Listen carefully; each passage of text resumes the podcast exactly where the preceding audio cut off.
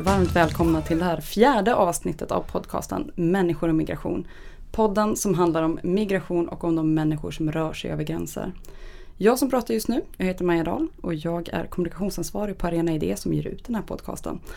Med mig här i studion har jag då som vanligt asylrättsjuristen Ignacio Vita, välkommen. Tack så mycket.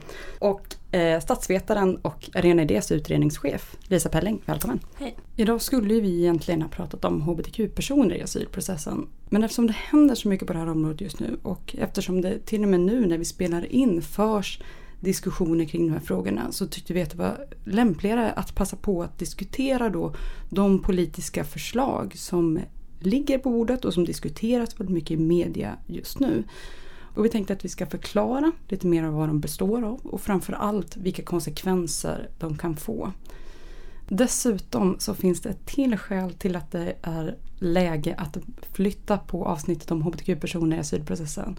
Och det är att vi har lyckats boka en av Sveriges främsta experter på det ämnet, Aino Gröndal. Eh, Aino Gröndal är jurist på RFSL, Eh, Riksförbundet för sexuellt likaberättande och jobbar där med hbtq-personers asylskäl. Så att vi väntar helt enkelt med att spela in det avsnitt till vi har, kan ha Aino med oss här i studion. Innan vi går in på dagens ämne så kan jag också säga att vi har fått lyssnarfrågor angående det förra avsnittet vi spelade in om ensamkommande barn.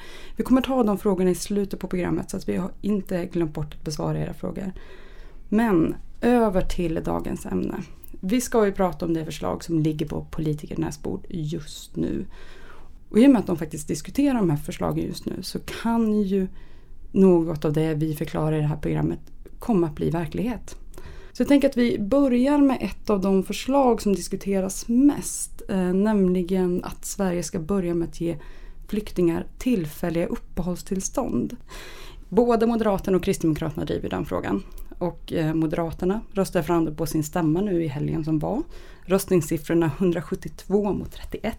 Så det är ju, det är ju klart att partiet driver här med ganska stark majoritet. Och KDs riksting röstade igenom det för förra helgen. Och när vi då, när vi de, de här partierna har med sig de här frågorna in i förhandlingarna, vad innebär egentligen frågan om tillfälliga uppehållstillstånd? Lisa Ingvarsson, kan inte ni förklara för oss vad som menar med tillfälligt uppehållstillstånd? Jo, eh, det är så att eh, så som situationen ser ut idag så är ju huvudregeln att de människor som beviljas uppehållstillstånd på grund av att de är skyddsbehövande, antingen man är flykting eller alternativt eller övrig skyddsbehövande, så får man ett permanent uppehållstillstånd som huvudregel. Eh, och skälet till det är ju att man, man förutsätter att de personer som kommer hit på grund av att de är skyddsbehövande har kommit hit för att bosätta sig i Sverige. Eh, och att eh, blir man flyktingförklarad eller skyddsstatusförklarad så, så eh, finns det så att säga situationen i hemlandet är sådan att man, att man inte kan återvända på ganska lång tid framöver. Så därför så har man det som, som liksom huvudregel. Tidigare fanns det ju tillfälliga uppehållstillstånd. Eh, men man, man eh, ansåg att dels var det ett resurs, resurslöseri och av principiella skäl så fanns det liksom inte riktigt skäl att ha två dubbla prövningar. Så därför så har man då permanenta uppehållstillstånd. Det man vill göra nu är ju då att gå tillbaka till det systemet med tillfälliga uppehållstillstånd. Så som Moderaternas förslag ser ut, eh, vad jag har läst mig hittills i alla fall, så handlar det om att man, om man har skyddsskäl så beviljas man ett tillfälligt uppehållstillstånd som är antingen två eller tre år. Jag vet inte exakt, det har förekommit lite olika uppgifter där. Och sen efter tre år så får man då, eh, blir man prövad på nytt. Och om skyddsbehoven kvarstår så får man ett permanent uppehållstillstånd. Om de inte kvarstår så kan man få ett permanent uppehållstillstånd om man har ett arbete. Så har jag fått förklarat för mig att, att det är så de har tänkt sig. Så det är förslaget. Mm. Eh, om vi då skulle införa tillfälliga uppehållstillstånd vad skulle det få för, för, konsekvenser om vi då tänker både myndigheter och för de enskilda personerna Lisa? Det skulle få väldigt stora konsekvenser. Till att börja med för individerna så innebär det här en enorm osäkerhet och en enorm press. Och då pratar vi om människor som har lagt tusentals kilometer bakom sig bara för att ta sig till Sverige. Man har i många fall korsat Medelhavet i livsfarliga gummibåtar. Man har i princip gått genom Balkan. Man har oändliga umbäranden bara av flyktvägen och till det ska man ju lägga de eh, trauman som man har med sig från eh, det som man har upplevt eh, och det som har varit grunden till att man har, man har flytt. Och på det lägger man då tre år av eh, total osäkerhet. Dessutom eh, så är ofta det här med permanent uppehållstillstånd kopplat till en möjlighet att återförenas med sin familj. En grundregel eh, har varit att om man beviljas ett temporärt tillstånd så får man inte eh, återförenas med sin familj. Så det här skulle också då kunna omöjliggöra för, för människor att återförenas med med sin familj.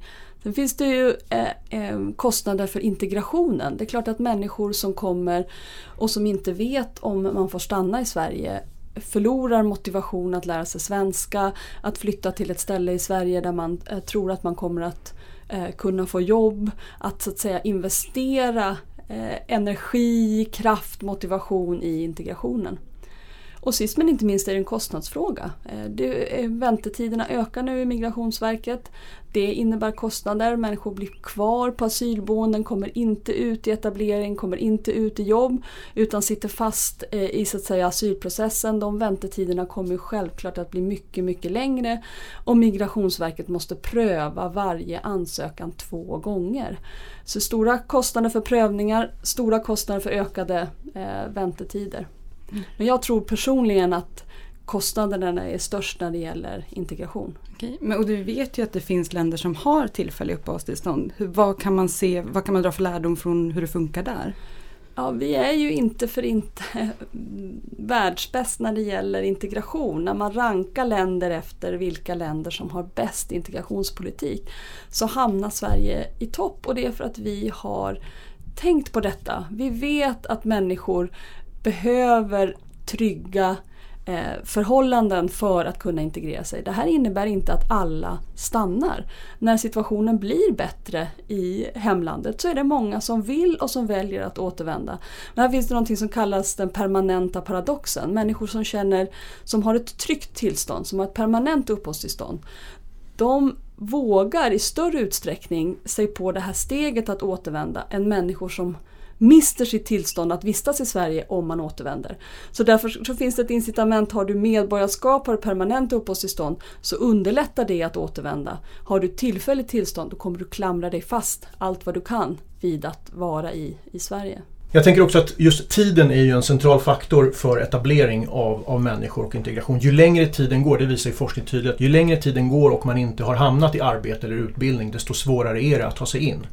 Och det vi har att hantera nu är ju en handläggningstid på mellan ett till två år kommer det bli ganska snart hos Migrationsverket för det första beslutet. Och då får du ett tillfälligt uppehållstillstånd i tre år. Så att hela fem första åren i Sverige är, eh, har du ett tillfälligt uppehållstillstånd som du, där du egentligen inte kan känna den tryggheten som Lisa pratar om för att kunna etablera dig.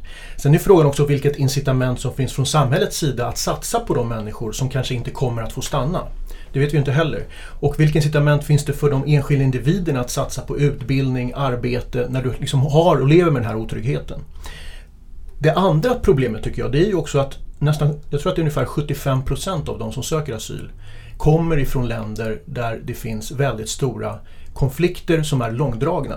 Så att en väldigt stor del av de som kommer att få tillfälliga uppehållstillstånd kommer även att få permanenta uppehållstillstånd. Det är ganska klart och tydligt. Så att du sätter liksom människor i en otrygg situation helt i onödan. För att vi vet att de människor som kommer från Somalia, Afghanistan, Irak, Eritrea, Syrien, de kommer att få permanenta uppehållstillstånd. Och det var ju också skälet till att man gick från tillfälliga till permanenta. Ehm, så att jag, tror att, jag tror att det är liksom, just de här integrationsaspekterna är ju liksom det största problemet med, med det här förslaget. Det finns många som har frågat till exempel vilken bank kommer ge lån till en person som har tillfälligt uppehållstillstånd? Eh, vilken, vilken person som har tillfälligt uppehållstillstånd kommer att få ett hyreskontrakt? Eh, så det, det, finns liksom en mängd olika väldigt grundläggande frågor eh, som skapar tryggheten som kommer att urholkas genom det här förslaget. Men en viktig fråga tycker jag det är ju varför har man, alltså varför har man föreslagit det här? Det har vi inte pratat om riktigt. Och, och där finns det ju två egentligen argument som framförallt Moderaterna och Kristdemokraterna har, har framfört. Och det, det är ju att det skulle vara positivt ur ett integrationsperspektiv.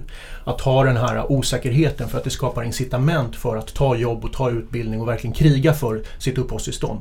Problemet är att det finns ju ingen empiriskt stöd för den uppfattningen. All forskning talar ju rakt motsats till det. Och det andra kravet, eller det, det, andra argumentet som man egentligen vill hymla lite med eh, det är ju att man vill minska antalet asylsökande till, till Sverige. Eh, Ebba Busch Thor var ju med på Agenda förra söndagen. Hon blev ju varken pressad och till slut så, så sa hon det. Och det är alldeles uppenbart att det är det man vill. Man önskar ju att det ska komma färre människor hit och söka asyl.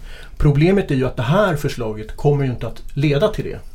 Eh, det finns väldigt lite som talar för att, att tillfälliga uppehållstillstånd skulle, skulle få den effekten. Om vi tar Tyskland till exempel som har tillfälliga uppehållstillstånd så är ju söktrycket enormt. Man kan sammanfattningsvis säga att tillfälliga uppehållstillstånd har ett oerhört högt mänskligt pris för de som kommer. Det har ett oerhört högt pris för samhället direkt in i Migrationsverkets budget eftersom man måste pröva varje ansökan två gånger. Indirekt en mycket, mycket större kostnad i förlorad tid, integrationen, förlorad motivation i integrationen. En massa dörrar som slår igen som, som Ignacio beskriver. Hyreskontrakt, möjlighet att få det här bra jobbet, vem vill satsa på att ge dig en lärlingsutbildning om man vet att när din lärlingsutbildning är klar så, så tvingas du eh, återvända. Dörrar till banklån, dörrar till alla möjliga stöd som som slår igen. Och dessutom så kommer det inte att ha någon effekt på det som eh, man, vill, eh, man vill påverka, det vill säga antalet människor som söker sig hit. För det vet vi ju alla, det här är liksom en signalpolitisk snuttefilt och det är dags att politikerna släpper den. Det man borde titta på är ju såklart, om man vill att färre ska söka sig till Sverige, det är ju konflikters och krigs och förtrycksorsaker, möjligheter för människor att få ett bra och värdigt skydd eh, eh, nära, till exempel genom att massivt upprusta de flyktingläger som UNHCR har, UNHCRs kapacitet att till exempel ordna skola, ordna möjligheter till jobb för flyktingar. Och sen eh, att man fördelar möjligheten att söka asyl mycket bättre inom, inom de europeiska länderna. Så det här är en chimär, det är en snuttefilt. Det gäller att släppa den och koncentrera sig på de verkliga lösningarna istället. Mm. Om vi går vidare då, ett, ett annat förslag som har diskuterats är att återinföra gränskontroller. Då till exempel vid Öresundsbron. Eh, och SD vill göra de här permanenta. Moderaterna vill införa tillfälliga gränskontroller. Eh, vad kan ni säga om det förslaget? Lisa, vad innebär det här?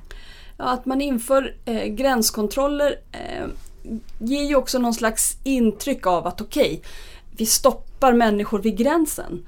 Eh, det som eh, många eh, som uttalar sig om den här frågan verkar vilja välja att inte tänka på är såklart att det är ju vid en gränskontroll som man söker asyl.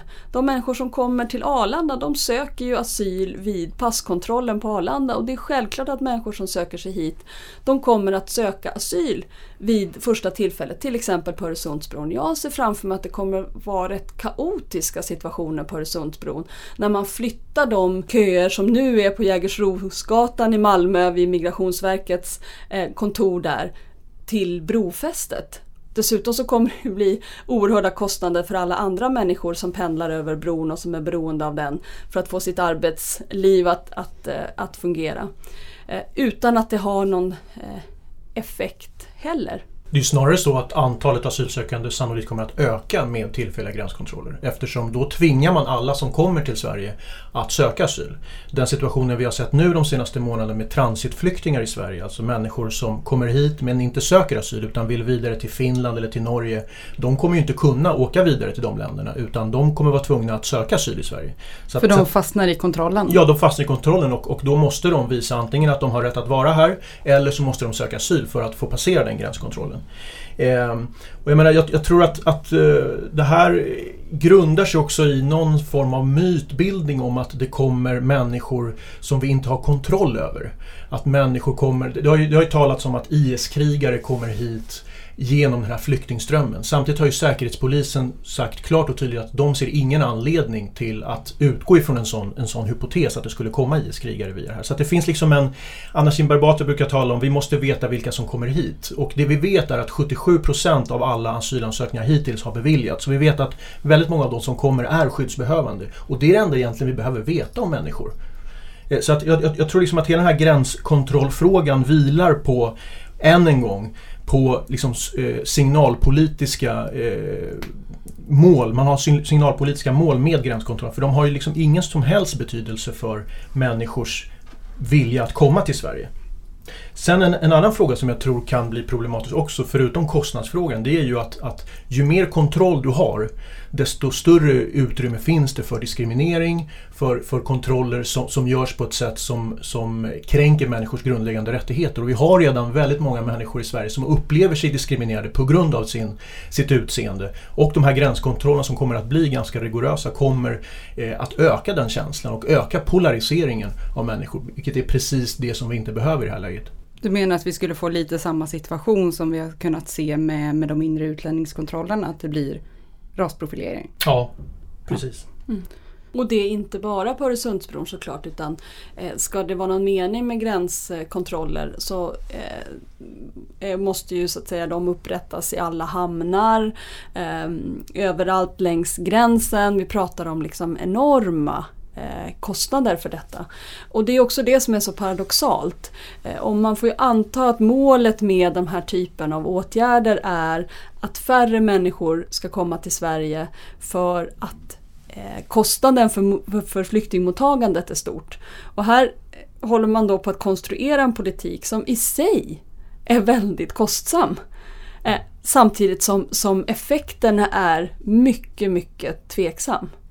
Ja, och det finns ju liksom ingen, ett, inget empiriskt stöd för att de här åtgärderna kommer att få någon, någon betydelse. Och det blir jag lite oroad för. Alltså de flesta politikområden vilar ju ändå på någon slags rationalitet och något slags empiriskt stöd. Man analyserar ett politikområde och så konstaterar man att den här åtgärden tror vi kommer få den här effekten och det har vi stöd för. Därför väljer vi att föreslå den här åtgärden och verkligen genomföra den. Men när det gäller flyktingpolitiken så, så har man nästan övergivit rationaliteten och, och kravet på att ha empiriskt stöd för, för sina förslag. Vi har fortfarande inte hört varför, på vilket sätt tillfälliga uppehållstillstånd som stora delar av Europa har minskar antalet eh, asylsökande. Hur gränskontroller kommer att minska antalet. Det är ingen som har förklarat det än för, för någon. Och ändå så är det förslag som tar över hela den politiska debatten. Och det menar jag är väldigt allvarligt att, att liksom rationaliteten och empirin helt, är helt frånvarande. Och jag tror att ett problem till varför det blir så det är att det handlar om flyktingar som inte kan tala för sig, som inte har starka intresseorganisationer som talar och ställer krav på empiri när man diskuterar de här frågorna. Och det gör att hel, hela det här politikområdet är lite av en, ett signalpolitiskt politikområde i sig självt. Håller du med om det? Ja, jag, jag tror att det är helt eh, rätt analys. Eh, och det är, väl, det är tragiskt. Eh, jag, jag skulle önska att eh, politiker, inte minst partiledare, skulle liksom känna sig besjälade av att det här är liksom en historisk möjlighet för den som råkar vara partiledare just hösten 2015 att verkligen göra storartade saker. Det här är liksom tiden för stora blocköverskridande överenskommelser om stora viktiga samhällsproblem. Det här är tiden för stora europeiska lösningar. De borde man jobba för istället för att liksom ägna förhandlingstid som man har gjort den här veckan åt lösningar, och nu gör jag citattecken i luften, som inte eh, är några lösningar utan som kanske till och med, och vi är rätt övertygade om det, förvärrar Eh, problemen. Gör det sämre för människor att komma hit, försvårar integrationen, ökar kostnaderna för eh, asylmottagandet när vi borde göra precis tvärtom. Om vi går vidare då, ett annat sådant förslag som diskuteras är ju skärpta försörjningskrav vid familjeåterförening.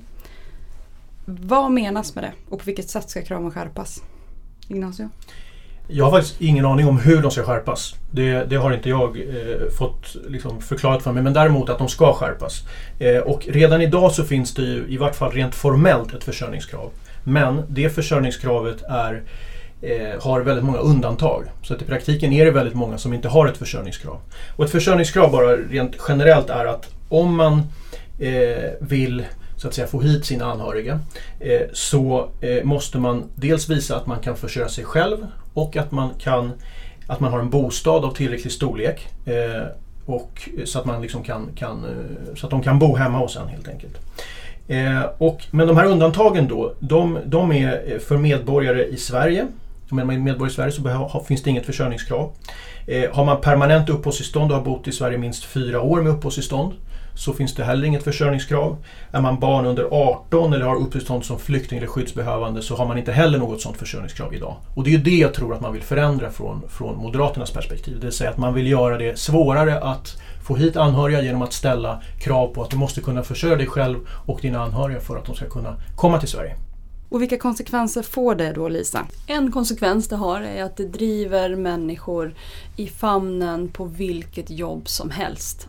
Alltså det här kräver ju då att är du, är du läkare till exempel från Syrien så har du helt enkelt inte någon som helst chans att påbörja en kompletteringsutbildning, att vänta tills dina betyg valideras. Du måste ta första bästa städjobb för vilken lön som helst, vilka villkor som helst. För du vill rädda din familj som är fast i ett flyktingläger som förmodligen så att säga inte klarar sig om du inte gör det. Det är väldigt dåligt för integrationen och kommer att placera en mängd människor i väldigt utsatta situationer. Kommer att ha en enorm press, tror jag, på löner och villkor på de delar av arbetsmarknaden där nyanlända har en chans att, att komma in. Men det är ändå inte den värsta konsekvensen utan den värsta konsekvensen är att många människor kommer att dra slutsatsen jag klarar inte det i alla fall. Jag kommer inte tillräckligt snabbt kunna få ett jobb i Sverige, en tillräckligt stor lägenhet med den bostadsbrist som vi har.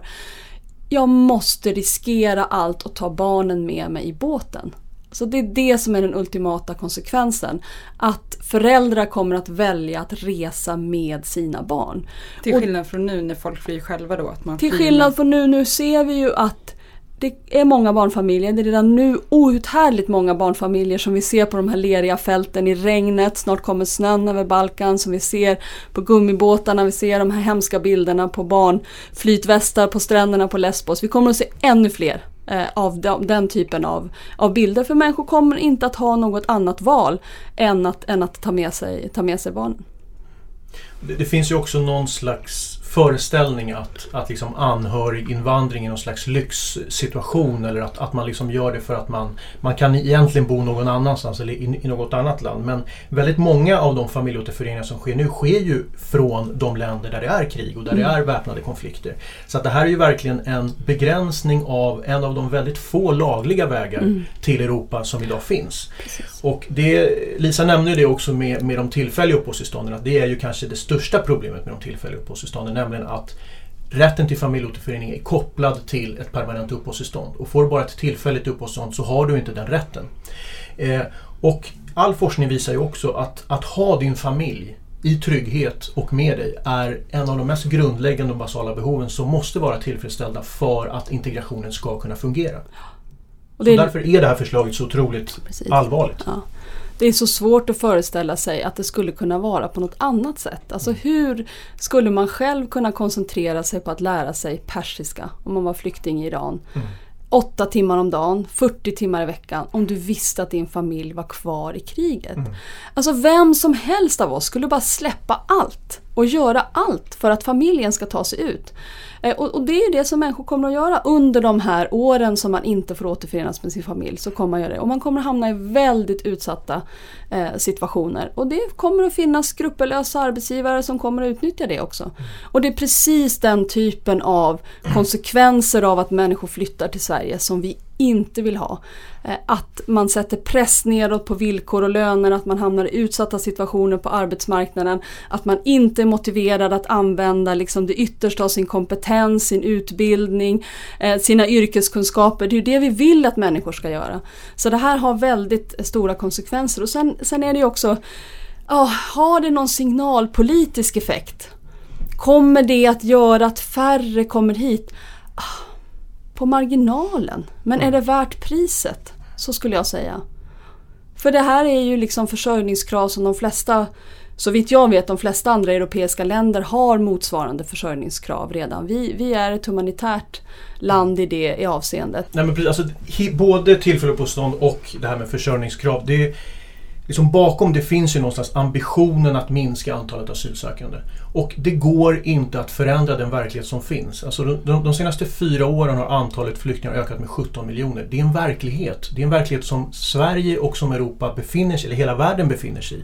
Och det går liksom inte att trolla bort den verkligheten genom olika politiska förslag. Och våra, vår tids politiker, de kommer ju att definieras utifrån hur de hanterar den här flyktingkrisen. Och framförallt hur de hanterar människors etablering, hur vi lyckas få människor att bli en del av det svenska samhället. Det är den i särklass viktigaste utmaningen, inte att minska antalet asylsökande. Problemet är, och då i, i det läget menar jag att alla åtgärder som försvårar för människor att etablera sig borde ju vara fullständigt uteslutna i en sån här situation. Att ens diskutera och ta upp förslag som försämrar möjligheterna att, att etablera sig i Sverige. Det, för mig är det, är det liksom, man mår ju illa av att den politiska debatten domineras av förslag som försämrar etableringsmöjligheterna och ger, inte ger någon effekt heller för, när det gäller just antalet asylsökande. Och den ambitionen måste politiker menar jag överge i det här läget och enbart fokusera på etableringen och på mottagningen.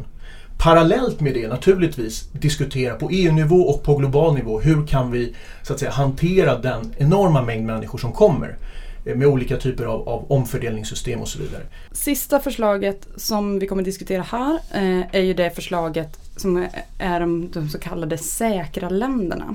Återigen så är det KD och Moderaterna som driver att vi ska skriva upp vissa länder som så kallade då säkra länder. Men vad innebär det här? Alltså vad är då ett säkert land? Jag tror att den här debatten är väldigt eh, inspirerad av debatter som sker på andra håll i Europa. Min gissning är att Moderaterna och KD lyssnar på sina partivänner. Eh, det här är nämligen en utmaning för ett antal europeiska länder att det kommer många asylsökande från länder eh, där det inte råder den typ av konflikt, den typ av, av förtryck som till exempel människor som kommer från Syrien, människor som kommer från Eritrea, från, från Somalia. Men men det är inte läget i Sverige. Så det ska man säga till att börja med. 77 procent av de som kommer och söker asyl i Sverige under eh, får, får just nu eh, uppehållstillstånd. Den absolut största andelen är människor som kommer från svåra och långvariga eh, konflikter som helt uteslutna från en lista på så, kallade säkra länder. Afghanistan, Syrien, eh, Eritrea, Somalia.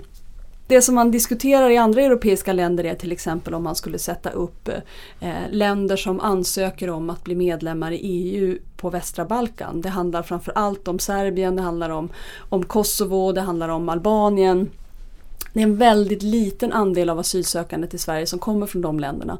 Så för vår del så skulle det inte eh, eh, göra så stor skillnad. Dessutom är det så att det redan finns en, eh, så att säga, en, ett sätt att hantera dem. Det finns något som man kallar uppenbart ogrundade asylansökningar eh, och de hanteras redan idag enligt en särskild ordning som gör att människor från, från de länderna bedöms ha uppenbart ogrundade asylansökningar och ganska snabbt får sitt beslut och också får ett, ett avvisningsbeslut. Mm. Så då, om jag då förstår det här rätt så innebär det att vissa länder eh, ska vi då ta bort från den här möjligheten att göra individuella prövningar? Är det det som menas med säkra länder? Nej, det gör det inte. Utan, utan kravet på individuell prövning eh, finns i skyddsgrundsdirektivet och det har man alltid rätt till. Mm. Däremot, det det innebär är att om du har ett antal säkra länder så finns det en möjlighet för länderna att göra en vad ska man säga, mer övergripande bedömning. Eh, det man gör är att man, man måste fortfarande ha en, en, utred, en muntlig utredning. Eh, men man, ut, man kan säga att utgångspunkten är att du är inte förföljd i de här länderna.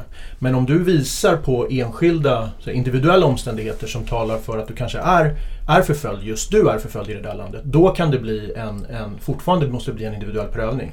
Det tydligaste exemplet som folk brukar det är USA som, som, som ju är ett, ett säkert land på det sättet att det generellt sett inte förekommer väpnade konflikter i USA eller förföljelse av olika slag. Men det finns dödsstraff i vissa, i vissa delstater. Och dödsstraff är ju asylgrundande i Sverige. Så att, så att eh, kan du visa att, du, att, du är, att det finns en stor risk för att du kommer att utsättas för dödsstraff när du, när du kommer tillbaka, då, då blir du, får du fortfarande asyl. Och det finns, jag menar, det finns flera människor, tusentals människor i Europa som kommer ifrån västra Balkan som faktiskt får skydd. Den absoluta majoriteten får ju inte det, men det finns ju hela tiden grupper inom de länderna, till exempel hbtq-personer i vissa av de länderna, är förföljda i, i, i och kan ha liksom, individuella omständigheter som gör att de verkligen är förföljda. Och då, då, måste, då är man förpliktigad att ge de människorna asyl. Men vilka konsekvenser kan då det här förslaget om säkra länder få? Alltså, min uppfattning är att egentligen inte, det där är bara en symbolfråga. Vi har i praktiken ett system som motsvarar säkra länder. Vi har ingen mm. lista med länder men, vi, men det är så att kommer du från Albanien och söker asyl då gör man en ganska snabb utredning och om det står klart att det här, den här personen har inga egentliga asylskäl, då blir det precis som Lisa säger, då anses det vara en uppenbart ogrundad asylansökan och då är det en omedelbar avvisning som kan ske, vilket går väldigt snabbt. Och det finns ju många anledningar till att hålla väntetiderna i asylsystemet korta. Det, det, är viktigt för integrationen för de människor som ska stanna att de så snabbt som möjligt kommer ut i samhället. Men det är också en väldigt viktigt budskap till människor som inte har rätt till asyl att man inte är i Sverige under en längre tid med status asylsökande. Och det gör ju det så paradoxalt att man nu kommer med förslag man föreslår säkra länder för att så att säga påskynda beslut så att människor som inte har rätt till asyl så snabbt som möjligt ska lämna Sverige. Samtidigt så föreslår man sådana förslag som tillfälliga uppehållstillstånd som skulle kunna fördubbla handläggningstiderna på Migrationsverket, allt annat lika. Eh, som ju skulle göra liksom, att säga, väntetiden mycket, mycket längre. Istället så skulle man ju behöva bygga ut antalet handläggare på Migrationsverket så att eh, man kan korta eh, handläggningstiderna så mycket som möjligt. Det har vi sett för några år sedan. Så lyckades man få ner handläggningstiderna till tre månader. Eh, det finns problem med det, det finns någon slags gräns, man måste väga liksom där det går för fort, där man inte kan trygga rättssäkerheten men det går definitivt att ha mycket kortare handläggningstider än det som nu är prognosen som är 15-16 månader, snart kommer det förmodligen vara 24 månader. Mm. Men, men det här är ytterligare ett tecken på frånvaron av empiri och rationalitet inom de här förslagen. 7% av alla asylansökningar i Sverige är uppenbart ogrundade. 7 så det, det, är liksom ingen, det här är ingen fråga som har någon egentligen betydelse för den stora hanteringen av alla, av alla asylansökningar. I andra, som Lisa var inne på, i andra länder är det ett större problem. Men för svenskt vidkommande är det inte det. Och ändå så tillåts så att säga, den här typen av förslag få dominera debatten på ett sätt som saknar stöd i verkligheten. Mm. Man får liksom intrycket att det är som liksom partiledare som vill man, partiledare vill alltid ha ett paket. Man vill ju ha, liksom alltid ha en, en sådär, vi har definierat problemet och så har vi fem lösningar. Mm. Och då, då vill man liksom ha inte bara gränskontroller utan man vill lägga till några stycken till. Och då trillar det här med liksom säkra länder in. Eh, fastän man kanske också själv, man får anta det, är medveten om att det här inte skulle ha någon som helst eh, eh effekt. Eh, och, och, inte är liksom ett riktigt förslag egentligen. Det man skulle vilja var ju att politikerna la fram det här stora Sverige tillsammans, nu samlar vi oss Sverige, det framtida Sverige-paketet med alla de här förslagen som vi vet finns och som har stöd som skulle förbättra integrationen. Mm. Men en sak som ni båda nu har sagt det är ju att de här förslagen mycket kan ses som signalpolitik. Alltså politiska förslag som har som mål att få det att framstå som att Sverige är ett mindre attraktivt land att komma till funkar signalpolitik? Alltså, tror ni att det kan få den, de konsekvenserna? Ja, ja, jag har, har väldigt eh, svårt att tro eh, att det skulle ha någon effekt eftersom vi eh, inte skulle sänka oss till en nivå som ligger under den som andra länder har. Eh, vore det så att det, det då liksom jämförelsevis blev eh, väldigt mycket bättre villkor för asylsökande i till exempel Tyskland Ja, det är möjligt att, att människor trots att man har familj i Sverige, trots att man har nätverk här, trots att man, man skulle kunna etablera sig bättre i Sverige kanske ändå eh, väljer att söka sig till, eh, till Tyskland. Men, men sånt, sånt är inte läget. Det som kan hända däremot är att man med den här typen av förslag, med den här typen av liksom försämringar stärker den race to the bottom, alltså det, den press neråt på mottagandevillkor som redan pågår i Europa. Så konsekvenserna kan bli att det blir sämre för asylsökande i alla europeiska länder. Och då står vi där i Sverige med enormt ökande kostnader i mottagningssystemet och framför allt i integrationen plus de viktigaste kostnaderna av alla, de mänskliga kostnaderna. Och vi har inte uppnått någonting mm. överhuvudtaget. Istället så borde ju vi så att säga gå före och försöka dra med oss de andra europeiska länderna. Men kan vi fortfarande kan vi driva de här förslagen och fortfarande hålla oss till de konventioner som vi har skrivit under på? Ryms det här inom de mänskliga rättigheterna? Ja, så om man tittar på eh, Genèvekonventionen och även EUs skyddsgrundsdirektiv, de förpliktar ju att ge skydd. Och även ett tillfälligt uppehållstillstånd är ju ett skydd. Så att det finns ingenting som hindrar eh, länder från att ha den typen. Inte heller eh, försörjningsstöd eller skärpta eh, försörjningskrav vid anhöriginvandring är någonting som egentligen strider mot, mot någon konvention. Absolut, det är i alla fall min uppfattning. Eh, det finns ingen automatisk rätt att få ett permanent uppehållstillstånd utan det finns ett rätt att få skydd undan förföljelse. Eh, problemet är ju det som Lisa är inne på att de här åtgärderna kan ju förvärra krisen. Alltså förvärra krisen. Eh, till skillnad från om vi inte genomför de här, då vi i alla fall har en, en större chans att skapa en, en god etablering i Sverige. Så att på det sättet är ju signalpolitiken väldigt förödande. För att inte bara så att den, att den kanske kan tillfredsställa någon slags eh, populistisk opinion utan det stora problemet med den det är ju att den urholkar våra möjligheter att faktiskt förbättra etableringen. Och det finns ju åtgärder som genomförs av, av den svenska regeringen. Det så kallade de här fast tracks inom olika yrkesgrupperingar, ökade resurser till validering, ökade resurser till svenskundervisning. Alltså de åtgärderna urholkas ju helt menar jag om man samtidigt genomför saker som försvårar etableringen. Mm. Nu har ju ni kritiserat de förslagen ganska grovt här. Vad, har ni några egna förslag? Vad är det som bör göras då? Ja, det är det man tycker är så sorgligt. Att inte liksom, politiker som samhällsentreprenörer tar chansen. För det är verkligen nu som är läget att komma med de här blocköverskridande överenskommelserna kring de riktigt stora liksom, samhällsbyggarfrågorna. Man kan börja med, med mottagningssystemet. Där känner vi har inte ens börjat mobilisera de resurser som redan finns i samhället. Till exempel så tycker jag att det är helt naturligt att Migrationsverket borde undersöka att starta sin egen Airbnb-verksamhet. Självklart ska enskilda människor få möjlighet att ge tak över huvudet åt asylsökande. Det som krävs är att Migrationsverket upp, eh, rätta någon form av kontrakt, att man har eh, någon form av, av, så att säga, hyresavtal med den asylsökande och med, med eh, Migrationsverket. Det, det, borde vara ganska lätt att, eh, att lösa det. Så det mobiliserar liksom befolkningens resurser att hjälpa till. De asylsökandes egna resurser har vi inte heller börjat mobilisera. Det finns jätteinspirerande exempel till exempel från Restad gård där asylsökande redan efter några månader ute i praktik för att de asylsökande själva har organiserat sig självhjälpsgrupper. Det har vi inte heller börjat. Vi har inte börjat mobilisera alla statliga tjänstemän som finns. Just nu så sitter Migrationsverkets handläggare i mottagningsluckan och registrerar de asylsökande. De hinner inte ens påbörja handläggningen. Det finns ju ingen anledning att det ska sitta personer och vända papper på Valmyndigheten, whatever myndigheten, när man skulle kunna göra en samhällsinsats genom att sitta och registrera asylsökande. Så att Migrationsverkets handläggare istället skulle kunna handlägga asylansökningarna korta väntetiderna, få ut folk snabbare i etablering i, i jobb. Det skulle verkligen spara, spara pengar. Jag förstår inte att inte vår finansminister ser det. Hon har ju så att säga kontroll över hela ämbetsmanna-Sverige. Man borde kunna flytta om eh, personer där och det är bara liksom mottagningen. Sen finns det jättemycket man kan göra för att förbättra integrationen på kommunnivå. Men det blir påminn när man lyssnar till Boel Godner som är kommunalråd i, i Södertälje. Hade alla hade hela Sverige tagit emot lika många asylsökande som, eller lika många nyanlända flyktingar som Södertälje har gjort under de senaste åren, då hade vi tagit emot en miljon. Eh, Södertälje har lärt sig jättemycket.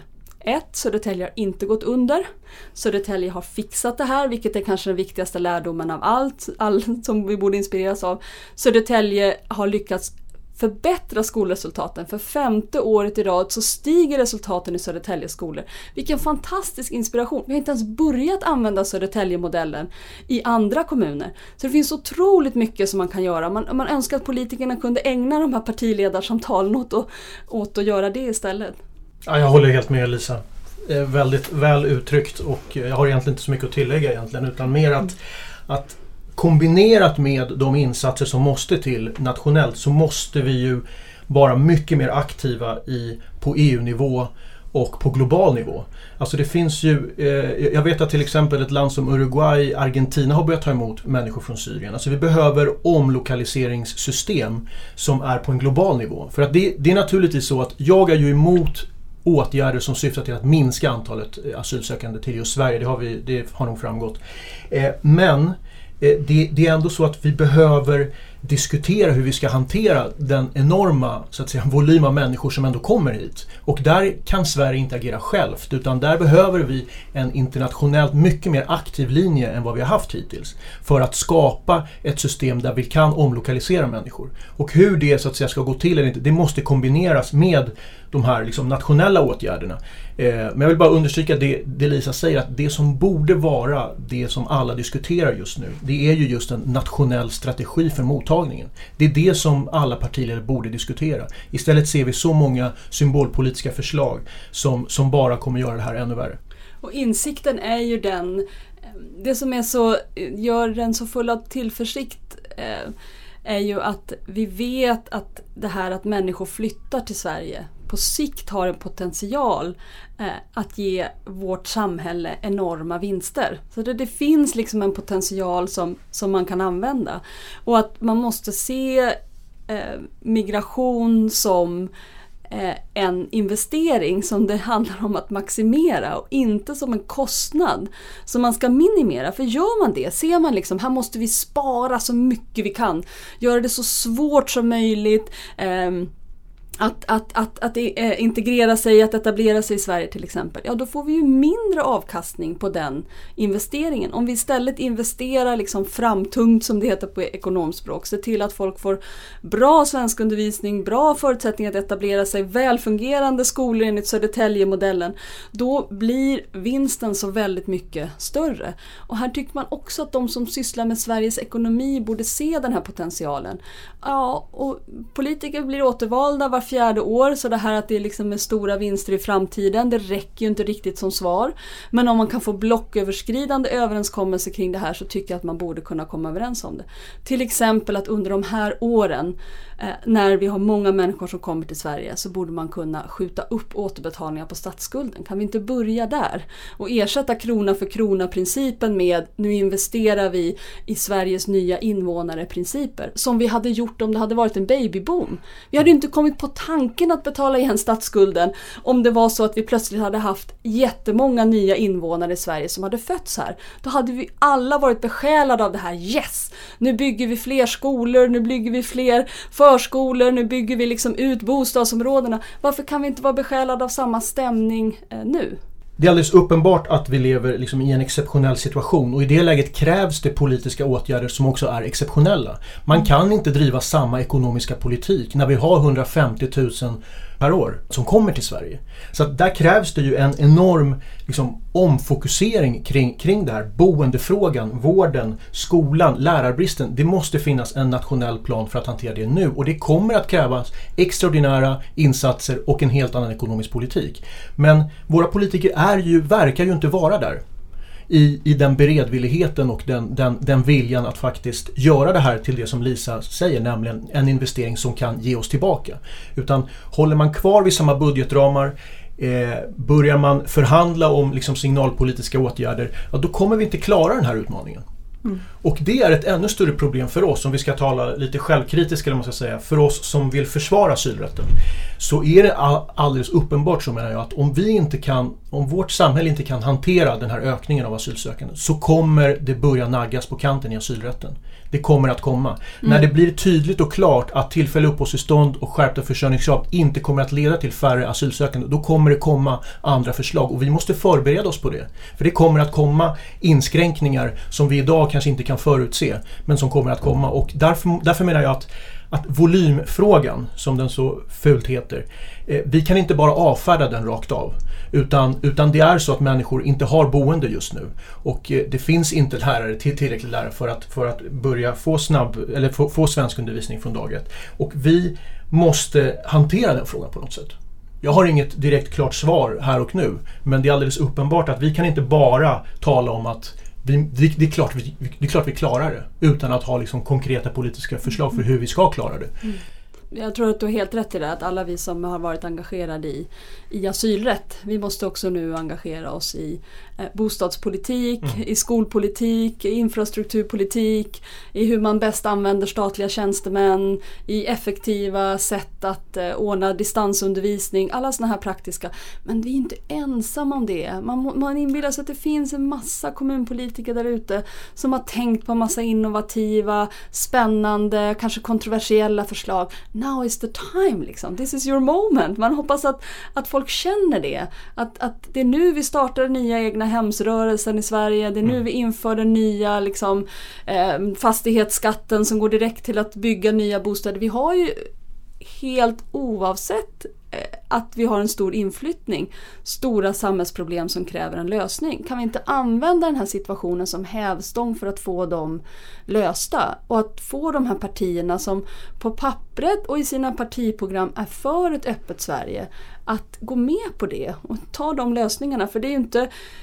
Eh, vi behöver inte lösningar som bara förbättra integrationen för inflyttade. Vi behöver ju lösningar som förbättrar integrationen också för ungdomar som lämnar skolan, för folk som ska byta jobb, för alla de som byter bostadsort inom Sverige. Det är de stora flyttningar som vi ser. Så det, inte, det finns inget skäl att liksom, eh, vänta med den typen av samhällsförändringar heller. Mm.